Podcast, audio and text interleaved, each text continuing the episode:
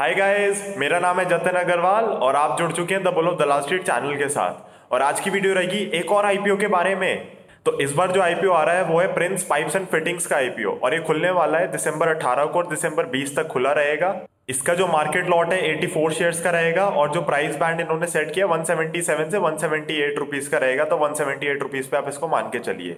और इसमें आपको 84 शेयर्स का लॉट मिल रहा है पूरा। तो अब कंपनी की थोड़ी हिस्ट्री जान लेते हैं। 1987 में कंपनी बनी थी। मुंबई बेस्ड कंपनी है। नॉर्थ में साउथ में और वेस्ट में इसका अच्छी प्रेजेंस है। मैं, और आपको मैं मैन्युफैक्चरिंग यूनिट्स बता देता हूँ कहाँ कहाँ पे है। तो इसकी मैन्युफैक्चरिंग यूनिट हो गई। उत्तराखंड के अंदर एक है। दो इसकी दादर एंड नागर हवेली के अंदर है, एक महाराष्ट्र में, एक तमिलनाडु में है, और फिर इन्होंने कॉन्ट्रैक्ट मैन्युफैक्चरिंग के भी दो प्लांट्स दे रखे हैं तो वो आपका एक आ जाता है बिहार में और दूसरा आ जाता है महाराष्ट्र में। तो कंपनी बनाती क्या है? ये पॉलीमर पाइप्स और फिटिंग्स बनाती है। तो उसके अंदर भी ना पॉलीमर पाइप्स के अंदर आपकी वैरायटी काफ़ी सारी हो जाती है। तो अब उसके अंदर हम डिस्कस कर लेते हैं कि किस टाइप की बनाती है। चार टाइप्स की पॉलीमर पाइप्स बनाती है। उसके अंदर आता है C P V C U P V C H D P HDPE और चौथा हो गया पीपीआर और ये जो पॉलीमर की फिटिंग्स क्योंकि कंपनी का नाम में ही है पाइप्स एंड फिटिंग्स तो जो फिटिंग्स बनाती है, वो हो जाती है सीपीवीसी पीपीआर और यूपीवीसी और अब हम इसके ना थोड़े नंबर्स देख लेते हैं। तो आपको बिज़नेस तो समझ आ गया। इसका बिज़नेस अब हमें किसी से कंपेयर करना होगा तो मैं कहूँगा कि एस्ट्रल पॉली जैसा बिज़नेस है। एस्ट्रल पॉली एडिसिव्स भी बनाती है और उसका बहुत अच्छा चंक रेवेन्यू एडिसिव से भी आता है, जिन 25 परसेंट के अराउंड ये सिर्फ़ पाइप्स में लिमिटेड है। इसकी लेकिन ब्रांड प्रेजेंस और डिस्ट्रीब्यूशन नेटवर्क बहुत ही अच्छा है कंपनी का। मतलब मेरे ख्याल से आप सबने ही कहीं ना कहीं इस कंपनी का नाम सुना होगा।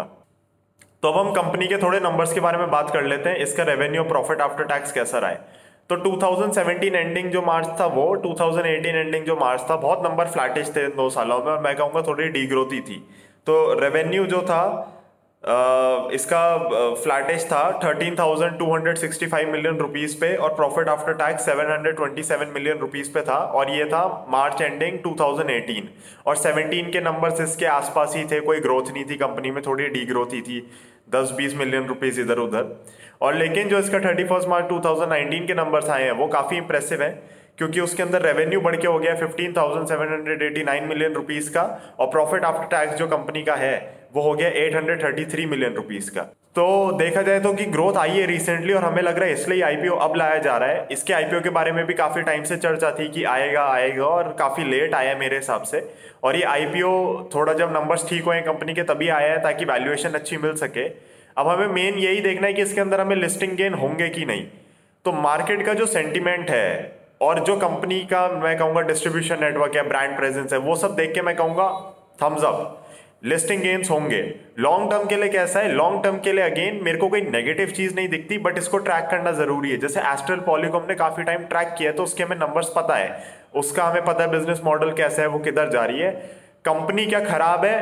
डेफिनेटली नॉट कंपनी बहुत अच्छा कर सकती है फ्यूचर में डबल थम्स अप बिल्कुल कर सकती है बट इसको ट्रैक करना ज़रूरी है। लिस्टिंग गेन्स होंगे डेफिनेटली होंगे, और आपको इसके लिए सब्सक्राइब करना चाहिए। अगर आपको थोड़ा भी कंफ्यूजन है तो आप दो दिन रुक जाइए, आपको डेटा दिख जाएगा। आप ट्वेंटी दिसंबर को ही सब्सक्रिप्शन डालिए, जब आप देखोगे क्या रिटेल का कोटा भर गया है और आपका इंस्टीट्यूशनल इन्वेस्टर्स का कोटा भर गया है, उसके बाद ही आप चाहे इसके अंदर इन्वेस्ट करिए।